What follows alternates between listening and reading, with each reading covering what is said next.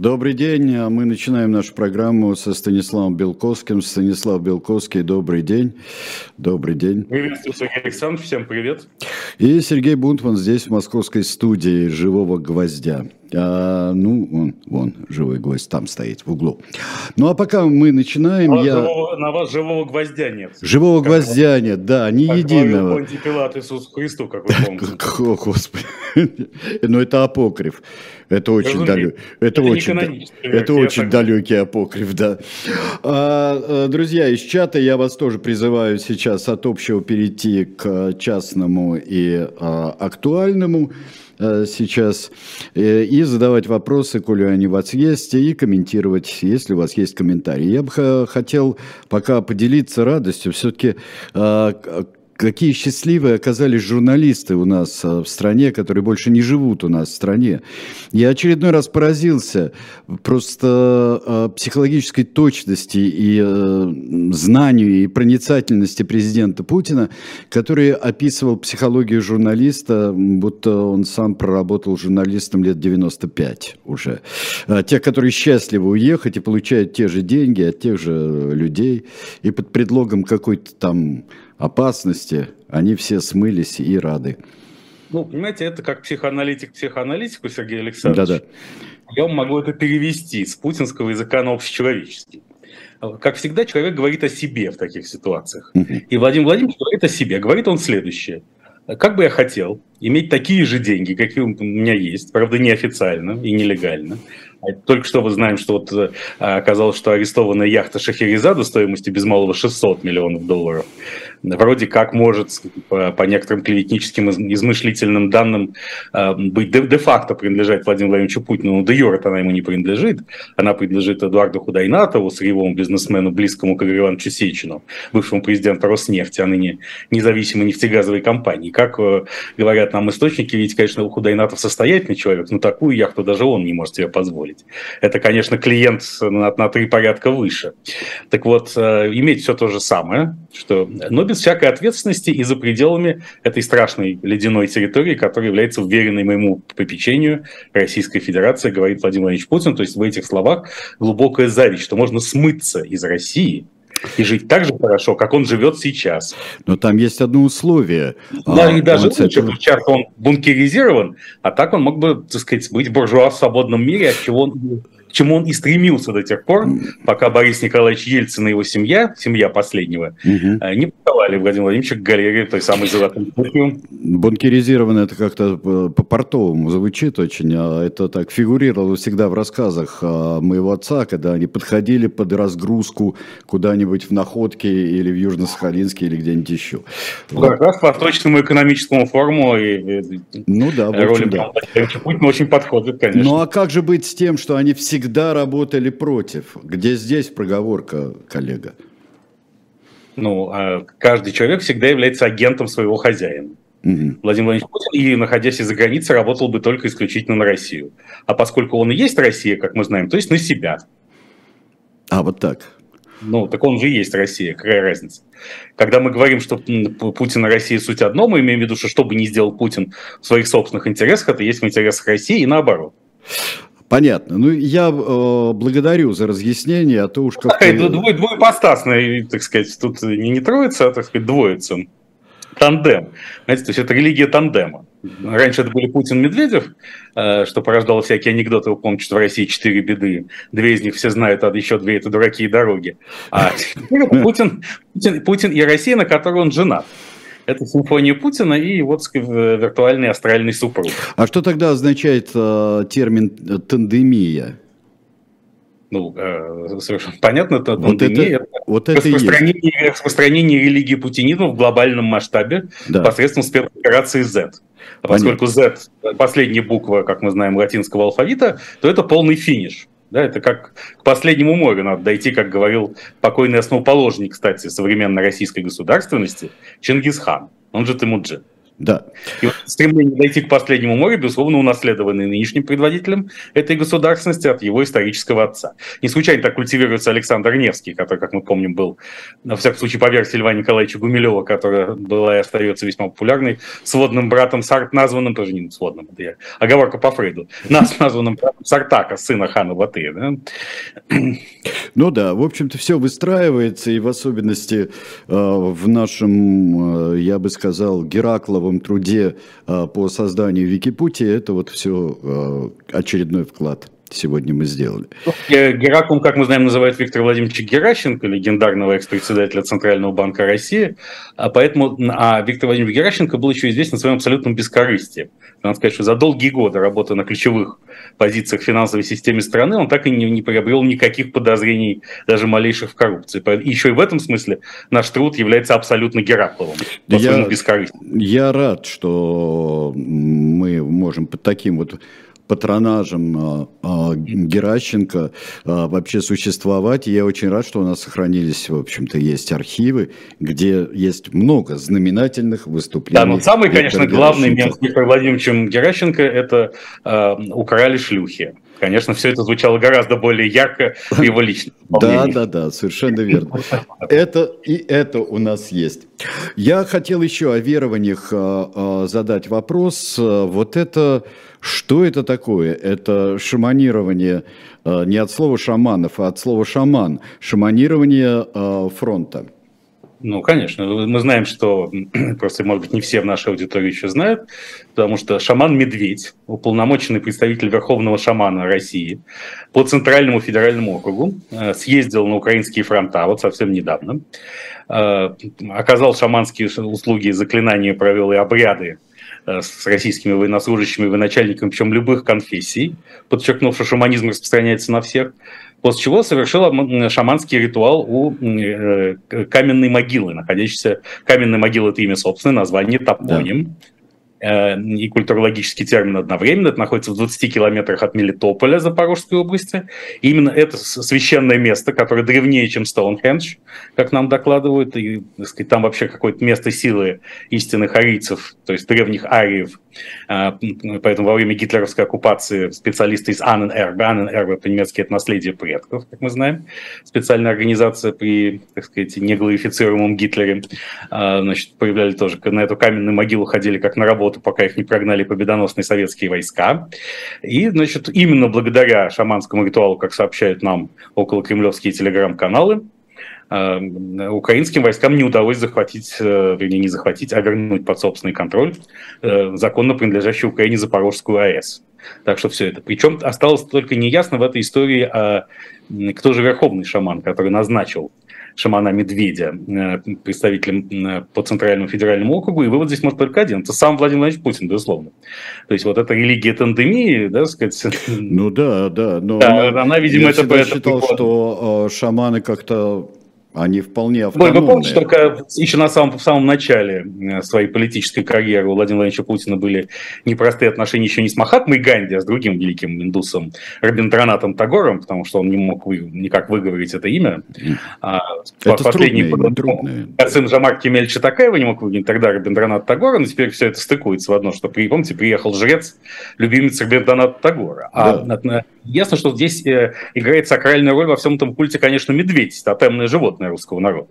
Э, можем вспомнить, что как Владимир Владимирович Путин какие первые шаги совершал, когда приходил к власти и становился преемником Бориса Николаевича Ельцина. Он, безусловно, поддержал на думских выборах 1999 года блок единства, который также неформально назывался «Медведь». «Медведь» — это межрегиональное движение единства, отсюда название.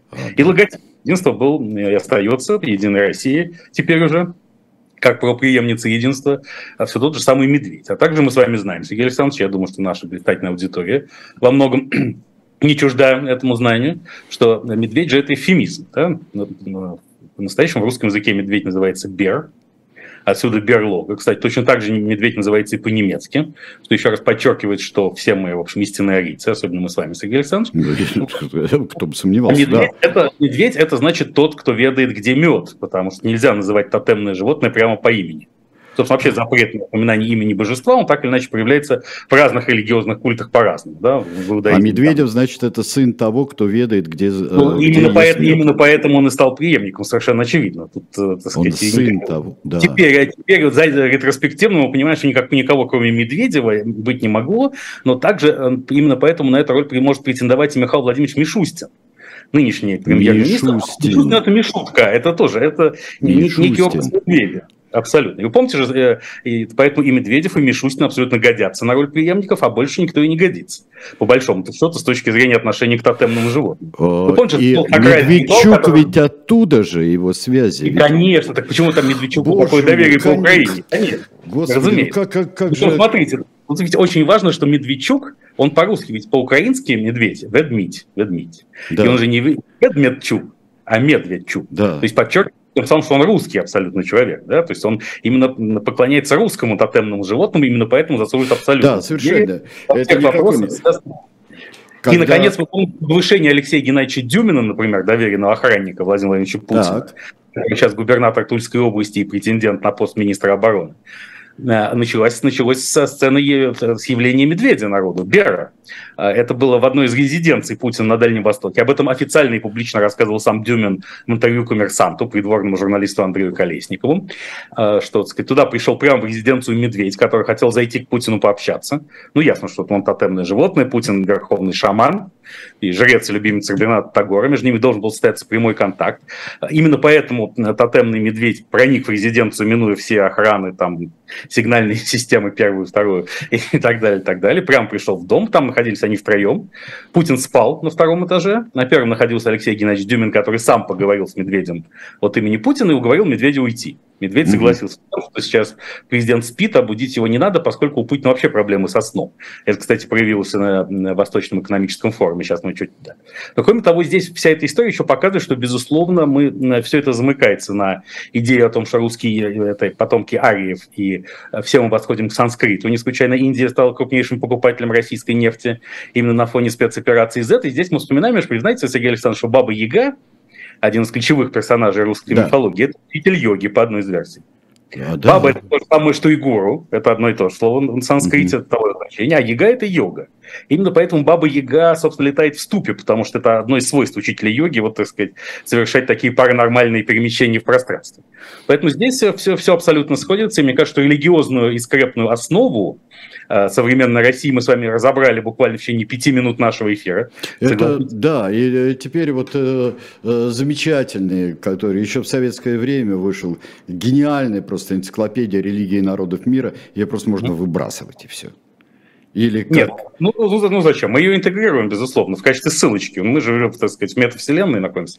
И поэтому теперь понятно, что на Восточном экономическом форуме Аркадий Романович Ротенберг, один из ближайших соратников Путина и, как мы знаем, хозяин дворца в Геленджике, настоящий, где будет эпарт-отель, открытие которого задерживается только в связи с тем, что туристы из недружественных стран, забронировавшие там апарты, то есть апартаменты, никак не могут доехать сейчас из-за понятных логистических сложностей, сказал, что Россия должна экспортировать на Восток религию.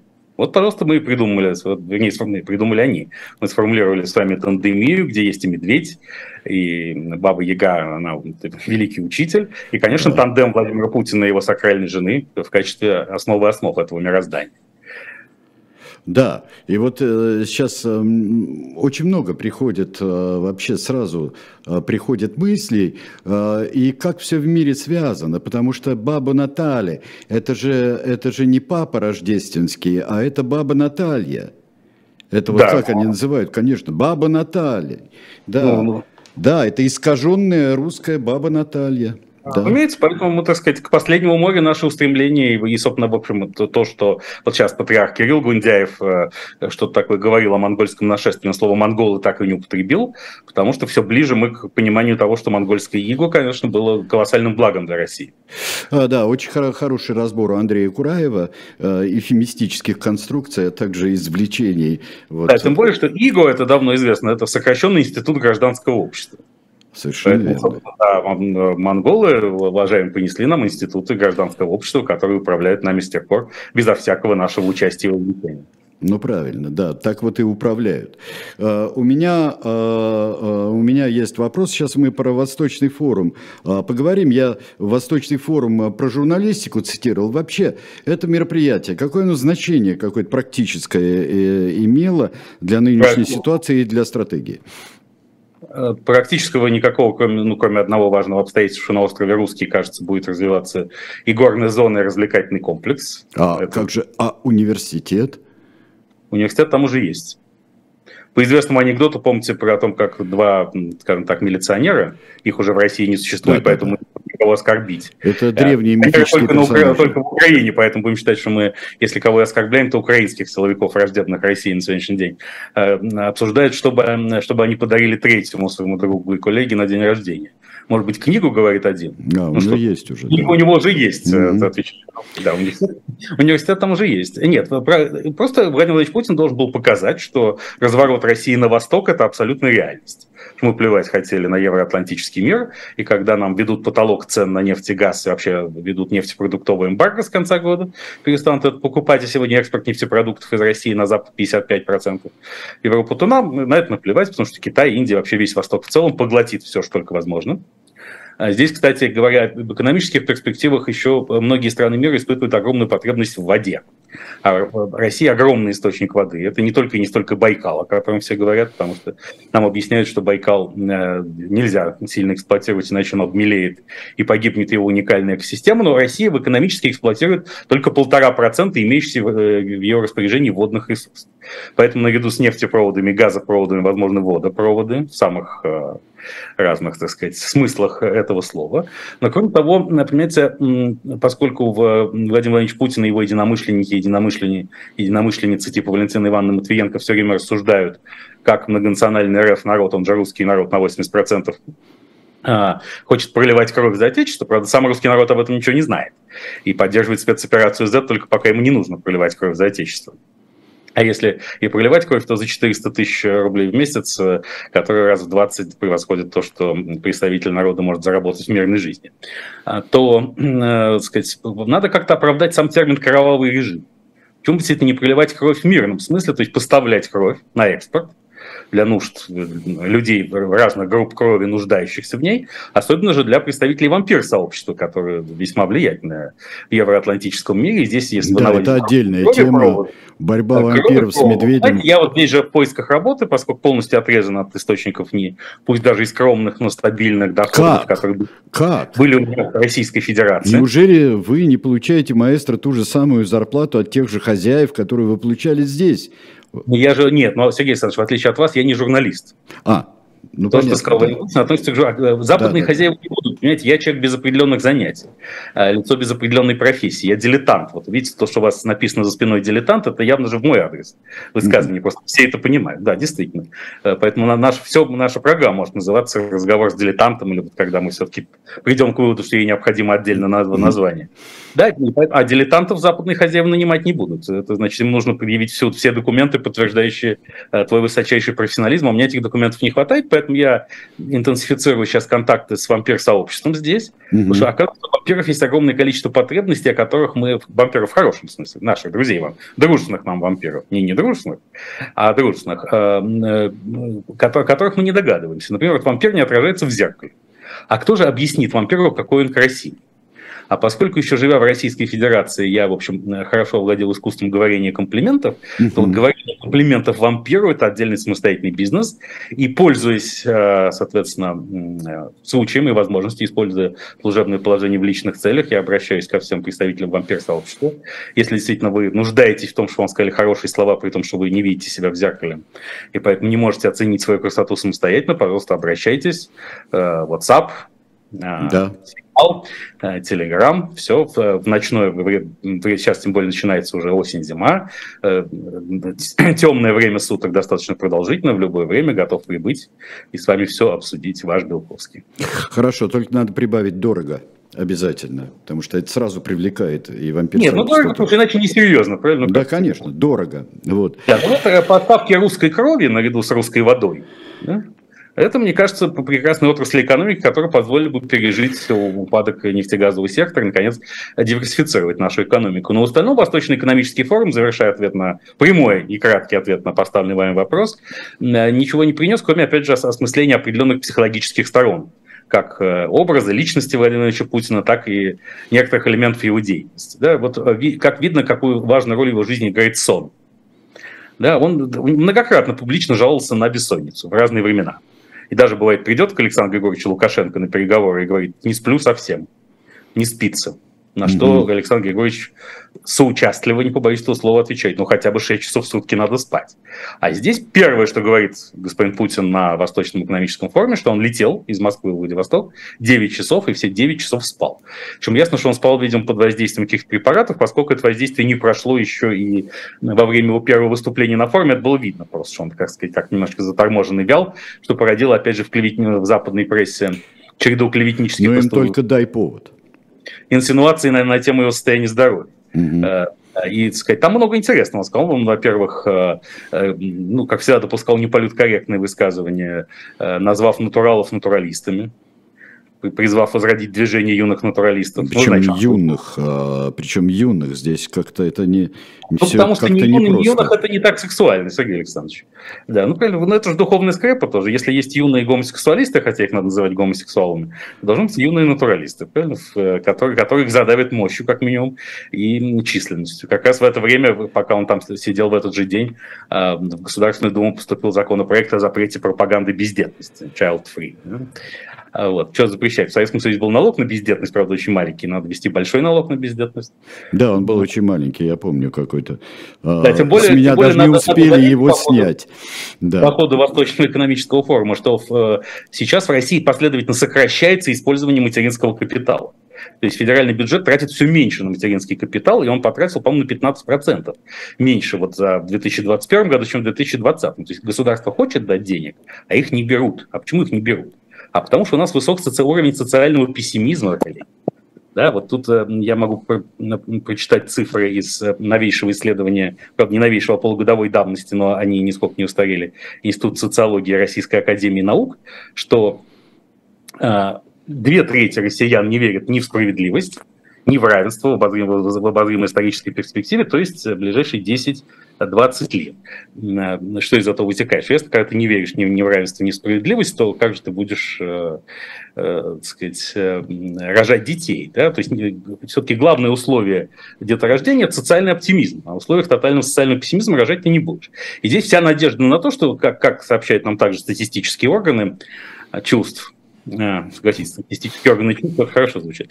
А, тут э, из-за э, санкций э, и того, что импортозамещение все-таки не поспевает, и технологический суверенитет Российской Федерации формируется не так быстро, как хотелось бы это Путину с его тотемным Дмитрием Анатольевичем Медведевым, а, сократилось на 20% в этом году употребление средств контрацепции, особенно презервативов.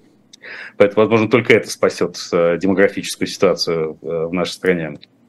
Вот, потому что сознательно, так сказать, то, то здесь можно. Но здесь нужно еще увеличивать тогда, как-то снижать акцизы на алкоголь и всячески стимулировать продажу алкоголя и приравненных к нему стимуляторов, потому что сознательно, так сказать, на трезвую голову рожать детей россияне уже хотят не очень.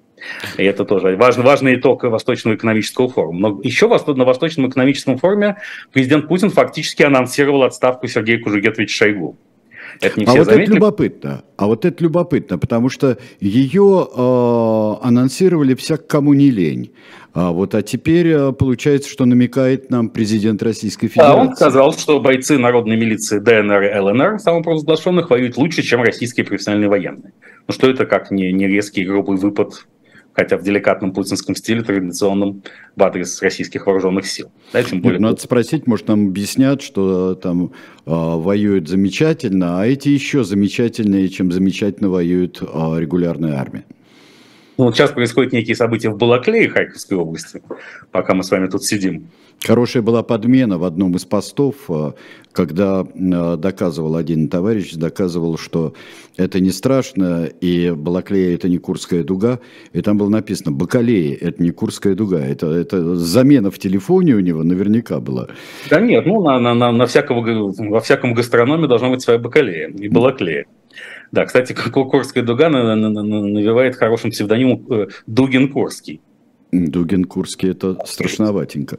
Какой-нибудь идеолог, да, современный, вот который еще, так сказать, на идеологические составляющие разложит тот культ, который мы с вами в черне описали, э, Сергей Александрович. Вот. Так вот, в Балаклее, там сначала кремлевский телеграм, мы знаем, что там как-то, сказать, мы крепчаем в Балаклее, не будем говорить первую часть этой фразы, что украинские войска как-то дерзко перешли в наступление.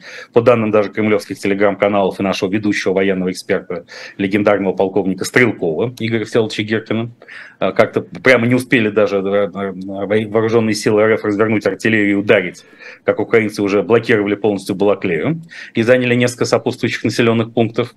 А это важно там с точки зрения рассечения, насколько я понимаю, российских войск и прерывания логистических цепочек, позволяющих их снабжать в должном объеме всем необходимым, включая средства контрацепции. И тут э, сначала одна сетка телеграм-каналов, завязанных на РФ власть, сообщала нам, что вообще это вооруженные силы России как-то разбежались, а героически стоит до конца Росгвардии. Тем самым показывая, подогревая слухи, что Сергей Кужугет Шойгу уйдет, на его место придет какой-нибудь видный охранник типа э, Виктора Васильевича Золотова, нынешнего командующего Росгвардии, или все того же Алексея Геннадьевича Дюмина, Э, бывшего, который третьим был в альянсе Путина с тотемным зверем. А, значит, в диалоге Путина с тотемным ну, зверем да. Да, Путин спал, а сон же это главное занятие Владимира Владимировича, которому не хватает. Поэтому то, что Медведь общался со спящим Путиным, согласитесь, это, вот, так сказать, уже религиозный миф высочайшего порядка и полета, недоступного даже бабе Яге, то есть учителю йоги в ступе. Mm-hmm. А кстати, берется черта в ступе, да, мне кажется, это вот однопорядковая величина. Учитель йоги в ступе и черт в ступе. Учитель йоги все-таки чем-то похож на черта и наоборот. Кстати, похож на черта, это значит очень красив да, потому что черт весь красивый. Трубач, как, как там... Э, чертовски красивый еще. Да, чертовски красивый, да, никогда. Да. Ангельский красив все-таки, э, это что-то другое. По-настоящему сексуально звучит. Чертовски, да, как Волод. Вот. И, и, но потом уже другие э, специалисты, включая полковника Стрелкова Геркина, сообщили нам, что все ровно наоборот, что оборона Балаклеи сопутствующих мест затруднена тем, и бегство частичное отступление российских войск, что именно Росгвардия не умеет обращаться с оружием. Потому что у нее, она хорошо умеет обращаться с резиновыми дубинками и крыть матом участников несанкционированных протестных акций. Она подходит к украинским войскам и говорит, разойдись, и размахивает дубинкой, а украинские войска как-то не расходятся, в ответ применяют все виды современных вооружений, и тут Росгвардия, что называется, не готова. А, психологически к такому делу, поэтому не нужно менять Сергея Кужугетовича Шойгу на, ни на господина Золотова, ни на господина Дюмина. И мне кажется, еще, конечно, Сергей Кужугетович на неопределенный срок засидится на своем посту, хотя бы потому, что спецоперация Z, ее военными всеми составляющими руководит лично президент Путин, в этом смысле неважно, кто там министр обороны. Но убрать демонстративно министра обороны он не может, поскольку тем самым была, была бы признана неэффективность действий вооруженных сил РФ, а на это на такое пойти не могу как говорил один из любимых героев наших с вами и Путина в фильме э, Леонида Иовича Гайдая бессмертным. Э, и поэтому, но если Шойгу и будут убирать, то, конечно, повышение. Он станет или вице-премьером по спецоперации Z, потому что, согласитесь, Сергей Александрович, что спецоперация Z – это колоссальный национальный проект да, равных которому путинская история России, по истории путинской России не знает. А у нас так принято, вернее, не у нас, а у них там, у Владимира Владимировича. Да уже, компании. я думаю, что даже и поздняя советская история не знает равного проекта. Совершенно верно. Уже, так сказать, я думаю, что после, после Второй мировой военная история не, не знает сопоставимого по мощи и масштабу и размаху проекта. А поскольку принято, как только есть большой проект, назначать вице-премьера по этому проекту, то вот, собственно, пришла пора назначить Сергея Кужугетовича вице-премьером. Притом есть еще один хитрый ход, я его сам придумал и горжусь. Хотя почву для размышлений, конечно, дал мне Сергей Кужугетович Шойгу. Дело в том, что вы знаете, что у него фамилия-то не настоящая, да, Сергей Александрович? Нет, я не знал, но это клевета нет, какая-то. Ну, нет, это, это клевета, безусловно, но как, как много из клевет, она правдива абсолютно. Так бывает. Э, значит, это ложь не соответствует правде, а клевета может вполне быть правдой. Так уж повелось у нас на Руси. И дефамация может быть правдой. Э, потому что на самом деле его зовут Сергей Шойгувич Кужугет. Шойгу – это имя его отца, это отчество, а Кужугет – фамилия семейная. Но почему-то при регистрации младенца Шойгу а? в 1977 году перепутали отчество с фамилией, и он стал Сергей Кужугет Шойгу. Правда, потом мне объяснили, что это не перепутали, а Кужугет – это какая-то зна фамилия знатного рода тувинского. И это специально делали, чтобы не привлекать внимание к благородному по тувинским меркам происхождению героя. А, Мне кажется, человек может да. называться, как он хочет вообще. Да, но теперь, тем более, если он вернет себе изначальное автохтонное имя Сергей Шойгубич Кужугет, то можно будет говорить, что министром обороны стал совсем другой человек. А он, как говорил Владимир Семенович Высоцкий, тот же самый. Ну да, в принципе, но э, ситуация складывается э, какая-то совершенно странная и туманная сейчас, э, э, потому что э, если, если послушать, например, европейцев, э, то там какое-то, мне кажется, достаточное замешательство. Хотя э, стала премьер-министром решительная Лиз Трасс, чрезвычайно решительно. Вот вам не нравился Джонсон, получите Лиз Трасс. Вот. А, но вот а с другой стороны, мне кажется, вот это визолишение, о котором сегодня уже заявили Балтийские страны, плюс Польша, оно тоже какое-то такое действие нервное, мне кажется, больше, чем практическое.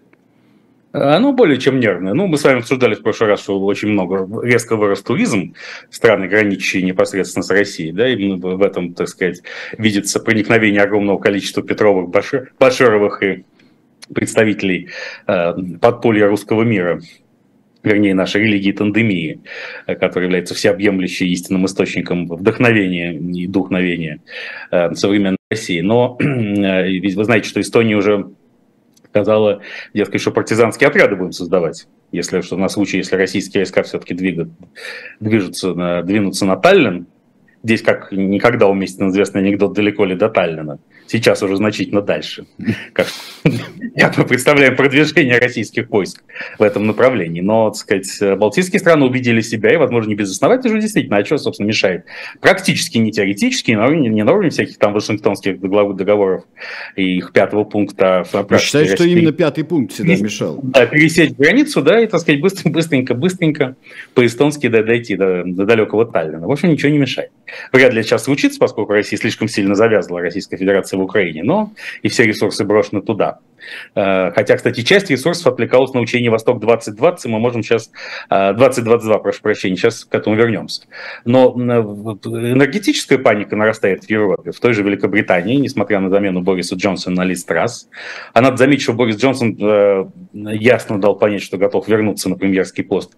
И вообще Лиз Трасс – это его победа, потому что его аппаратные оппоненты внутри, политика аппаратные оппоненты внутри консервативной партии во главе с бывшим министром финансов Риши Сунаком, собственно, организовали организовывали этот заговор с целью свергнуть Бориса Джонсона. Они его свергли, но Риши Сунак не преуспел, поскольку все равно Борис Джонсон остается самым популярным консервативным политиком и одним из самых влиятельных политиков Великобритании. Сейчас он, может, отойдет на пару лет, на несколько лет, поруководить каким-нибудь глобальным проектом, типа восстановления Украины с бюджетом 500-700 миллиардов долларов. Казборис Джонсон, как никто другой, подходит на роль топ-менеджера этого проекта и де-факто премьер-министра Украины э, в процессе восстановления. Э, на эту роль еще хорошо, кстати, говорили о том, что Борис Джонсон может стать генсеком НАТО, но для него мелковат. И сейчас уже говорят, ну, поскольку дама к тому же должна быть по принципам э, современной новейшей этики и новым генеральным секретарем Североатлантического альянса, возможно, станет Христия Фриланд, нынешний министр финансов Канады, который-то вот я лично лично считал на протяжении ряда лет, с момента избрания Владимира Зеленского президентом Украины, что Христия Фриланд был прекрасным премьер-министром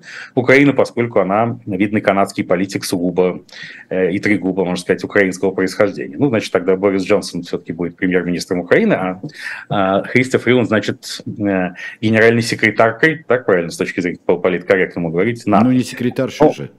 Нет, нет, э, секретарша это, это омерзительно, Сергей Александрович, согласитесь. Да. Это какой-то какой грубый, грубейший мачизм и мизогиния, который остался даже в нашем с вами далеком прошлом. А, ну, это, там же, собственно, пабы теперь будут закрывать в 21.00, э, а обслуживание прекращать в 20.30. Цены, цены на электроэнергию растут двое и запретят э, британцам готовить еду до 8 вечера. Хотя, мне кажется, лучше запрещать ее готовить с 8 вечера, чтобы оздоровить образ жизни британца по принципу «ужин отдай врагу». Вообще, я думаю, что моя давняя идея, которую я неоднократно излагал в программе «Время Белковского», что основой налогообложения физических лиц должен стать налог на массу тела, да, она сейчас придется как никогда по двору, потому что действительно ко двору. А, потому что действительно вот это все, все, что мы наблюдаем, это энергетический кризис с жутким ростом цен на все и влажную тряпку вместо душа. Это, конечно, собственно, приход новой философии потребления. Уходит старая философия. Ну, пока да, пока, пока так а, а, подтверждается как-то. Ну, конечно, я... будут меньше из-за того, что, так сказать, закроют пабы, но, естественно, Европа находится в большом раздрае, и старая Европа э, русским людям запрещать въезд пока не хочет, хотя и усложняет выдачу шенгенских виз. А тут же еще Венгрия выдающимся образом выступила, заявив, что она готова, она согласна проголосовать вот через неделю, 15 сентября, за продление антироссийских санкций при условии, что под санкции будут выведены три российских олигарха. А, Петр Олегович Авин, Алишер Бурханович Усманов и Виктор Филипп Чрашников. Это чуть менее известный олигарх, который Магнитогорский металлургический комбинат. А, и сложилась какая-то странная ситуация. Вот я смотрю на это, на все это, что же значит? Что три российских олигарха занесли венгерским властям, чтобы их вывели из-под санкций, а Россию, родину, мать честную, под санкциями оставили? Ну, как-то как, как, как нехорошо получается. Но, Нет, может быть, это действительно просто венгерская любовь к вышеупомянутым олигархам. Я хочу э, прерваться буквально на 30 секунд, для того, чтобы вы, друзья, полюбовались на э, книжку замечательную, которую мы вам предлагаем э, в, в портале shop.diletant.media. Это, в общем-то, достаточно забытый нами э, французский монарх, э, которого зовут Наполеон III. Э, как только над ним не издевались, Наполеон Малый, рисовали его таким маленьким, с огромными усами, с козлиной бородкой, и в особенности после 1870 года. Но это был очень интересный правитель, и с ним связано, например, а, объединение Италии с его помощью. А, объединение... Конечно, потому что он вывел, можно я скажу, что он вывел да. же континент из Рима французский, да сражаться с прусаками, то с Бисмарком. И ну, тут да. все объединилось, да, конечно. А, да, нет, ну просто там, там он помогал, там битва с Альферина и всевозможные вещи. Это очень интересный человек, я уж не говорю о его семье, об императрице Евгении, которая сама по себе была примечательнейшая дама. И мы а, а, вам предлагаем книгу Алексея Бабины «Наполеон III триумф и трагедия. Это правильно названо. А еще а, Наполеон III сыграл злую шутку с а, нашей родной империей, а, потому что никто никогда не думал, что может этот принц-президент, бывший неизвестно кто, помириться с Англи... и Бонапарт помириться с англичанами перед самой Крымской войной. Это не входило вообще в сознание ни графа Кисельрода, ни Сельрода, ни Николая Павловича. Вот. Ну, я бы, если можно, Сергей да. Александрович, если позвольте, я сейчас не претендую на такие исторические знания, как у вас, что я всегда подчеркивал, но а, если посмотреть, э, так случается, что неудачник, э, формальный неудачник, оказывается едва ли не главным движителем крупнейших исторических событий.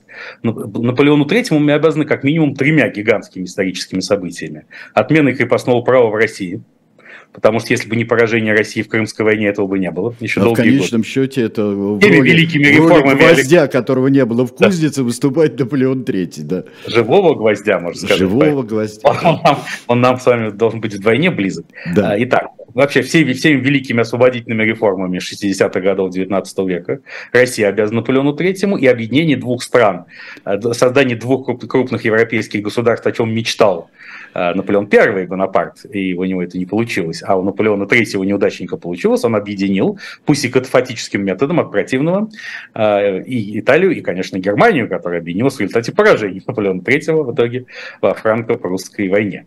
Так что нет, это да, заслуги... фигура. Да, пожалуйста, Алексей Бабина, Наполеон III, «Триумф и трагедия». Мы возвращаемся э, к нашим делам. Меня очень как-то э, совсем не, не развеселило, не э, как-то вызвало омерзение, если это подтверждается, э, новость, э, что э, убийцы Бориса Немцова э, призваны под знамена находившихся Это сообщают нам э, определенные телеграм-каналы, близкие, к которых имеют хорошие источники в российских спецслужбах, но это вполне, скажем так, это является правдой по смыслу, даже если это не точно фактически. Да. Мы знаем, что, э, ну, дело в том, что с э, убийцами Бориса Немцова, с исполнителями убийства, ну, конечно. да, я, я в этом, в этом смысле... Организаторы, организаторы эти заказчики да. не установлены, как мы знаем, и мы можем лишь догадываться, кто это, также можем догадаться, что они тоже играют не последнюю роль спецоперации Z, появляются на украинских фронтах, снимают в ТикТоке об этом целые саги,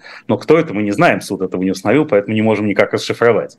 Эм, а вот Заур Дадаев и другие люди, которые официально признаны судом убийцами Бориса Ефимовича, да, они и так должны были выйти на свободу а, в скорости, ну, потому что ничего такого уж плохого с точки зрения нынешней властной машины они не совершили. Да, конечно, убивать нехорошо, особенно в центре Москвы, но, так сказать, поскольку убили нехорошего человека, который явно работал против интересов России, то, в общем, Кремль должен быть снисходительным. Это же не Иван Сафронов с 22 годами, правильно? Ну, а, да. Да, вот. А поэтому просто был, был найден хороший способ, метод, и я даже не уверен, что они поедут воевать. Это, я думаю, что, так сказать, те люди, которых мы подозреваем в причастности к э, этому убийству на высоком уровне, но, естественно, ничего такого не знаем толком, а мы, опять же, лишь догадываемся, э, они, думаю, договорились о том, что просто отпустили под, э, под этим предлогом. Да, кстати, тут совершенно Рамзан Ахматович Кадыров, который не имеет, конечно, никакого отношения к э, обсуждаемым зверским преступлениям, это понятно. Просто, он... просто ассоциация такая. Да, ну какая-то странная Пришло на ум, да. Да, музыка навела, как в известном анекдоте про Рабиновича. Да. А, да, значит, э, он же тут уходил в отставку, помните, на один день? Но это какой-то ход э, не конем, это был, а целым это был, табуном это был, просто. Вполне понятный лоббистский, он же дипломатический ход, но с большими последствиями. Потому что Рамзан Ахматович очень обиделся, э, что запретили сборник хадисов исламских, э, значит, исламского богослова Аль-Бухари 9 века в суде Татарстана, и потом Минюст внес это в перечень экстремистской литературы. Ну, это, видимо, была лоббистская борьба за то, кому можно издавать по-русски эти, значит, сборники хадисов, а кому нельзя. Но то, что Рамзан Ахматович рискнул своим постом демонстративно, пригрозил отставкой, которую, конечно, Кремль принять не мог, и тут же Минюст исключил сборник, mm-hmm. Сахих аль-Бухари, а Сахих это достоверный по, на арабском, да, по-арабски, то есть это значит очень достоверный сборник, проверенный ну, там 7 тысяч чем-то этих хадисов, они все, все достоверные, хотя часть из них повторяется, не повторяющихся 4 тысячи, по-моему. Хадис это, на, на всякий случай, если кто-то из нашей аудитории не знает, это элементы священного предания о, о деяниях, высказываниях и прочем, естественно, посланника Аллаха, пророка Мохаммеда. вот, э, то он показал, что все-таки он действительно достоин того, чтобы быть моральным, э, и пусть и неформальным, но настоящим лидером исламского ума России. Он лидер русского ислама российского. И это гораздо главнее, чем глава Чечни, чем крупный кавказский политик. То есть в результате этой кажущейся небольшой комбинации, на самом деле, как исламский авторитет Рамзан Ахматович еще вырос, и мы еще будем пожинать плоды роста этого авторитета.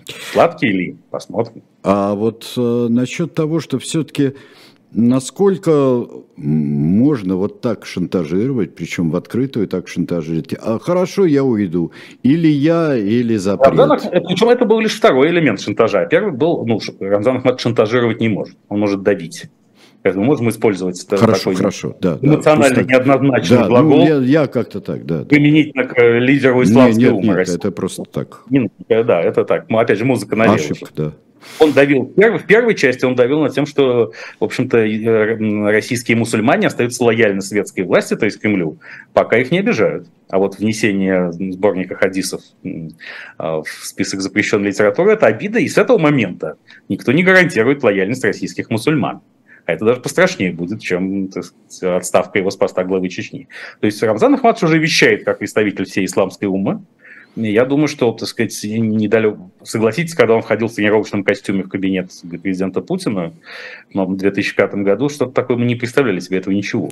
Нет, ну, там, не... там, там, там своя история была. Ему просто, он ведь парадно оделся, он совершенно парадно оделся, ему сказали, надо что-то попроще. А что попроще, как-то надо ну да. как будто врасплох его заставить. Да, ну мы, собственно, не ожидали 9 августа 1999 года, когда неожиданно нам сообщили, что Владимир Владимирович Путин будет преемником Бориса Николаевича Ельцина, того, что, так сказать, будет вот 8 сентября 2022 года сегодня. Да? Поэтому жизнь полна неожиданностей. Единственное, что ожидаемо абсолютно, это состояние российских вооруженных сил. Вот я пообещал э, сказать два слова об учениях «Восток-2022», которые при участии огромного числа стран прошли сейчас вот как раз перед Восточным экономическим форумом, где Владимир Владимирович Путин тоже засветился в хорошем смысле. И что же они показали, эти учения? Что как-то э, эта армия готовится не то что ко вчерашней, а какой-то позавчерашней войне. Э, потому что не так давно многие военные эксперты и даже бывший начальник генштаба Вооруженных сил России генерал Юрий Балуевский объяснили нам, что современная война – это в основном высокоточные вооружения, беспилотники и картина войны онлайн. Да? Вот смотришь на экран, и прям вот как, как в компьютерной игре старой, доброй, а ныне в сетевой игре молодой, может быть, не столь добрый, нажимаешь на кнопочку, и летит сверхточное вооружение. И в этой ситуации танки, развертывание мощных масс танков и артиллерии олдскульного образца не только не имеет никакого значения, но контрпродуктивно. То есть, как написал Юрий Балуевский сам в своей программной статье, делая вид, что он не анализирует спецоперацию Z, а какие-то войны, предшествовавшие ей, не войны, предшествовавшие А где ей. его статья э, она в одном военном издании нашем российском, ее легко нагуглить. Я просто к саду своему забыл, как называется это издание. Ага. Я читал Просто если посмотреть на Балуевского, да? Да, Балуевский, да, статья, она всего одна была mm. за Энлет, она очень ценная, я даже ее скопировал, она у меня хранится а, в закладках. Э, значит, читал ее несколько раз, помните, перечитывал Пейджер, много думал, как говорил mm-hmm. анекдот гласил анекдот про нового русского 90-х годов, в общем, перечитывал Балуевского много думал. Э, Балуевский говорит, что если бы битва на Курской дуге Дугин-Курский э, случилось бы сегодня, то от танков ничего бы не осталось еще до начала битвы. А что же мы увидели в учениях «Восток-2022»? Нет, все танки, артиллерия, никакого высокоточного вооружения, э, бомбы, которые сбрасывали самолеты и ракеты, которые, э, которыми стреляли вертолеты, неуправляемые, то есть никакие не точные, это белый свет в копеечку.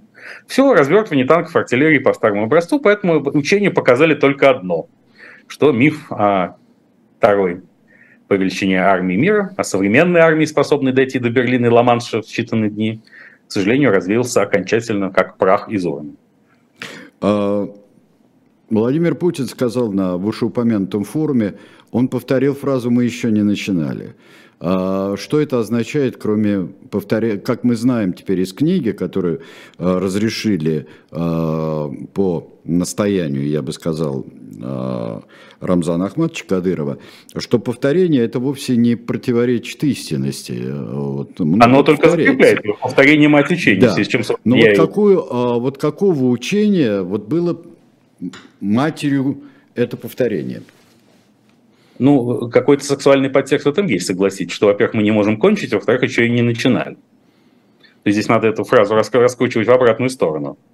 Мы, конечно, не можем закончить спецоперацию Z, но это потому, что мы ее еще не начали. А когда начнем, типа, узнаете. Ну, э, то есть это свидетельство того, что Владимир Владимирович Путин понял, его система тактик как-то заходит немножечко в тупик. Но он уже не в состоянии в этом признаться. Поэтому, так сказать, у него есть какое-то тайное оружие, да, так сказать, э, которым, как всякий мощный политический лидер, демократ, он должен воспользоваться в последний момент. Мы помним предшествующего классика жанра, mm-hmm. мысленно называть его по имени не будем, поскольку оно слишком сложное. Но, кстати, не такое сложное, как им премьер-министр Монголии. Это тоже имеет отношение к Восточному экономическому форуму и энергетическим поставкам. Может быть, чуть позже я об этом скажу, если хватит времени. Mm-hmm. Э, и, так сказать, он все еще надеется на то, что энергетический и продовольственный шантаж будут успешными. Сейчас мы знаем, что он переходит к второй стадии энергетического шантажа. Здесь слово шантаж можно использовать, поскольку можно. оно никак не оно не оскорбляет чувство верующих, а пандемия еще не занесена в список официальных религий. Вот как только сейчас у нас э, три авраамические религии плюс буддизм... Нет, задним, задним числом могут все это сделать. Да, да, нет, нет, ну, конечно, это, знаем, это да. как эти религию, мета-религию, безусловно, срочно вносить, безусловно. Но пока, э, да, он сказал, что отменим зерновую сделку. Мы вот сейчас 16 э, по сентября на саммите ШОС будет встреча с Реджепом Таипом Эрдоганом, и, так сказать, договоримся и зерновую сделку-то навернем.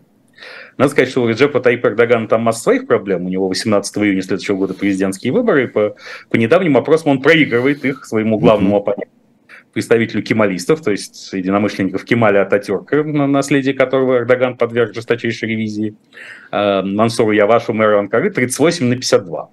А, это большой разрыв, и, значит, Эрдоган должен предстать или великим миротворцем, поэтому в таком случае от зерновой сделки он не откажется.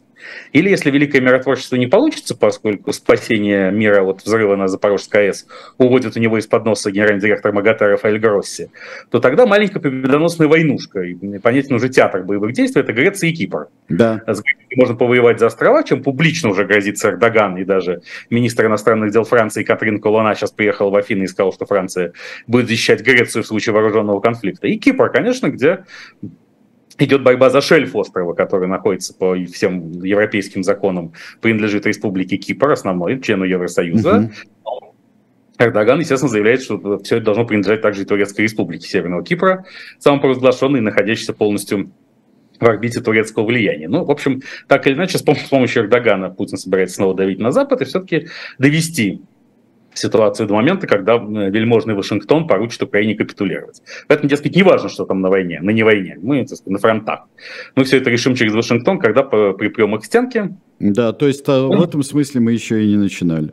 Не начинали, да. да, а тем временем, правда, начали в Вашингтоне. Все-таки удалось сбить цены на бензин, так сказать, очень существенно. Уже сегодня бензин э, стоит примерно столько же в большинстве штатов США, сколько в России, то есть недорого. И, в общем, к промежуточным выборам в Конгресс старик Джозеф Байден подходит в этом смысле более или менее оптимистично, а не в таком отчаянии, как хотелось бы Владимир Владимирович.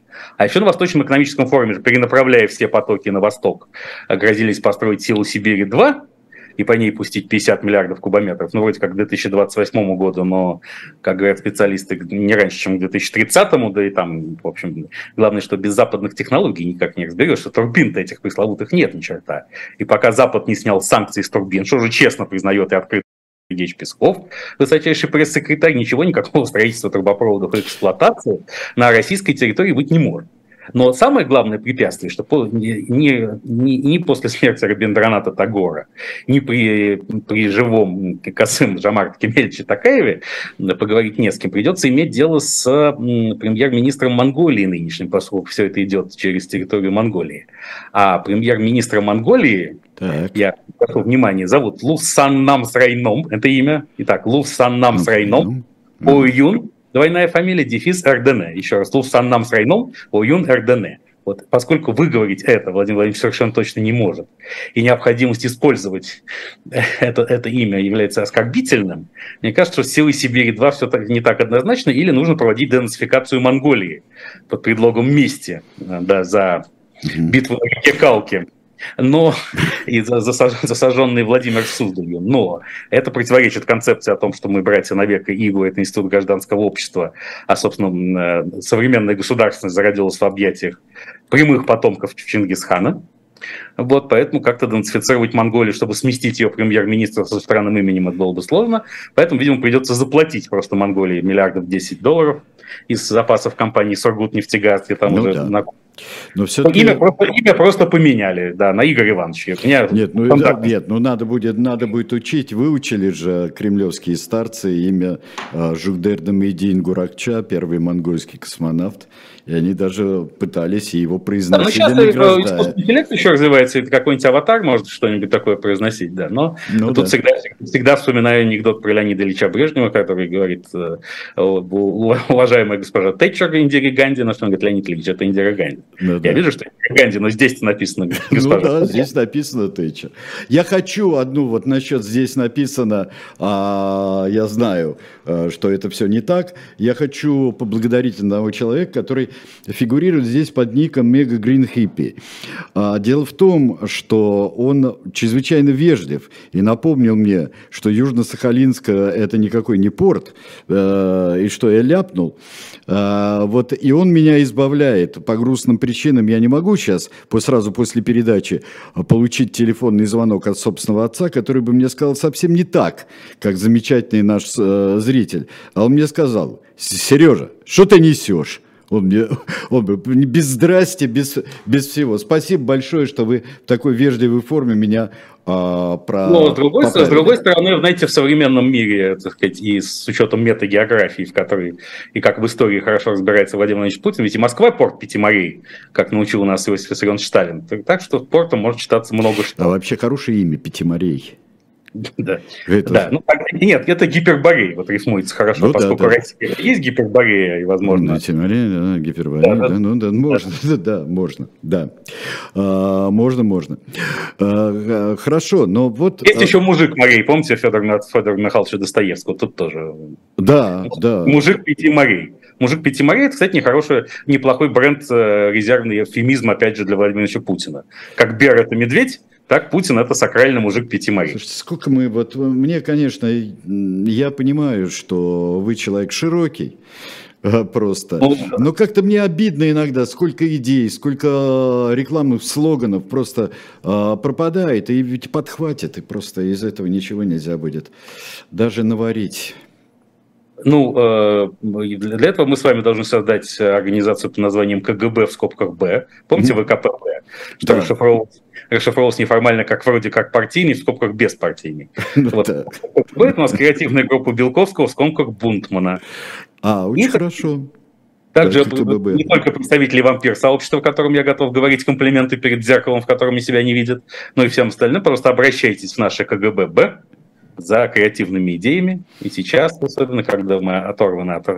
Короче, я оторван от Родины, а мы вместе все оторваны от привычной до 24 февраля жизни, я думаю, мы обо всем договоримся. да. Дорого. До, вот, меня. да, Мой дорого. старший товарищ Сергей Александрович Бонтман. Да, обязательно дорого. Дело в том, э, еще у нас происходит, конечно, это такие вещи э, сейчас, что вот я говорил о том, что вот на Западе как-то все есть, есть некая такая все-таки э, дрожь и сомнение в том, что удастся, удастся э, выдержать, выдержать все, что предлагает Российская Федерация э, в качестве экономического, экономического давления и энергетического тоже.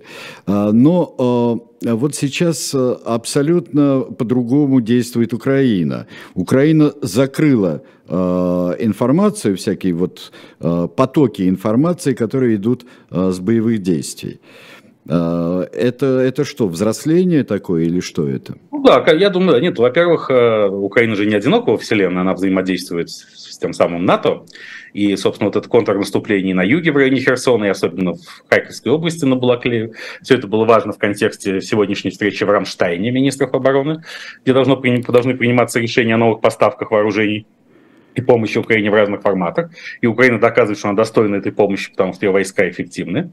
Этому же была посвящена программная статья который главнокомандующий вооруженными силами Украины э, генерал Валерий Залужный написал в, в, в соавторстве с генерал-лейтенантом Михаилом Забродским. Я сейчас скажу, почему это важно.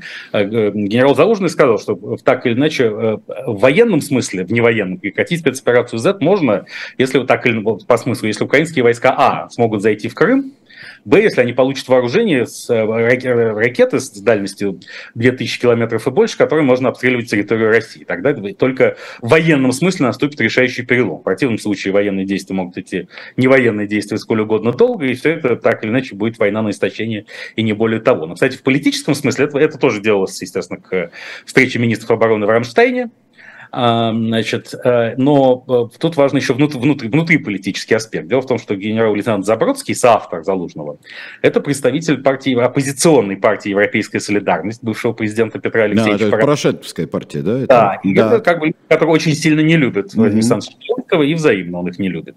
Поэтому то, что главком демонстративно в соавторстве с прямым оппонентом нынешнего президента написал статью, говорит о том, что, безусловно, а, он не находится в идеальных отношениях с своим политическим руководителем, б, слухи о том, что он рассматривает себя в качестве самостоятельной политической фигуры, не лишены оснований.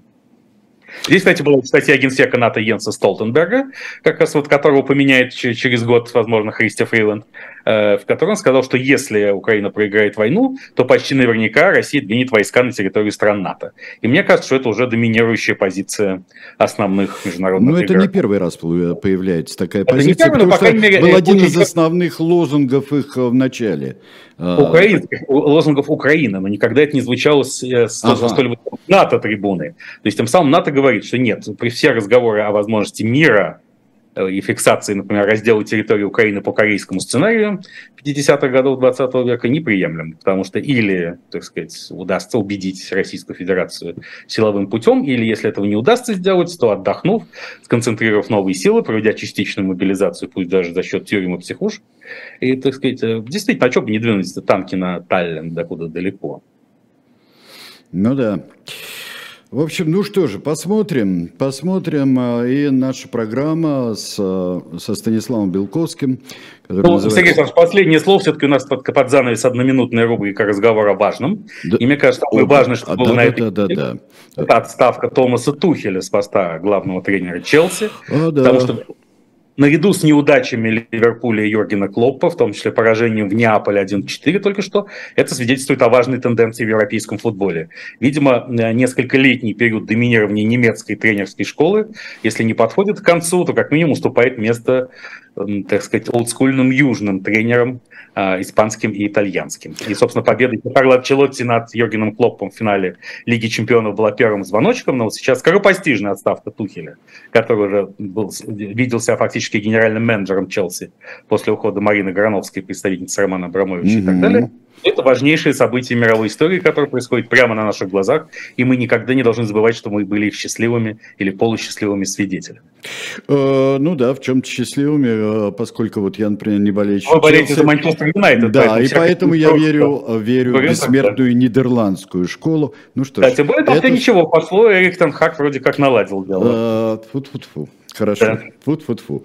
Пока же, пока же все до этого, вот э, в 10 часов сегодня будет более-менее все понятно. А, я бы хотел сказать, что у нас будут нововведения этой осени вот в юридической теме. Есть в юридической сфере Калой Ахильгов а, светит вместе с Алексеем Кузнецовым. А, у нас в 17 часов Арина Бородина, замечательно, будет э, вслух и эхо. Ну а в 18 мы встречаемся с э, Алексеем Кузнецовым для того, чтобы очередной суд э, провести. Секретный сотрудник политической полиции Иван Окладский будет. Вот кто у нас. Ай-яй-яй. Ну, спасибо большое Станиславу Белковскому. Мы прощаемся до следующего четверга. До свидания.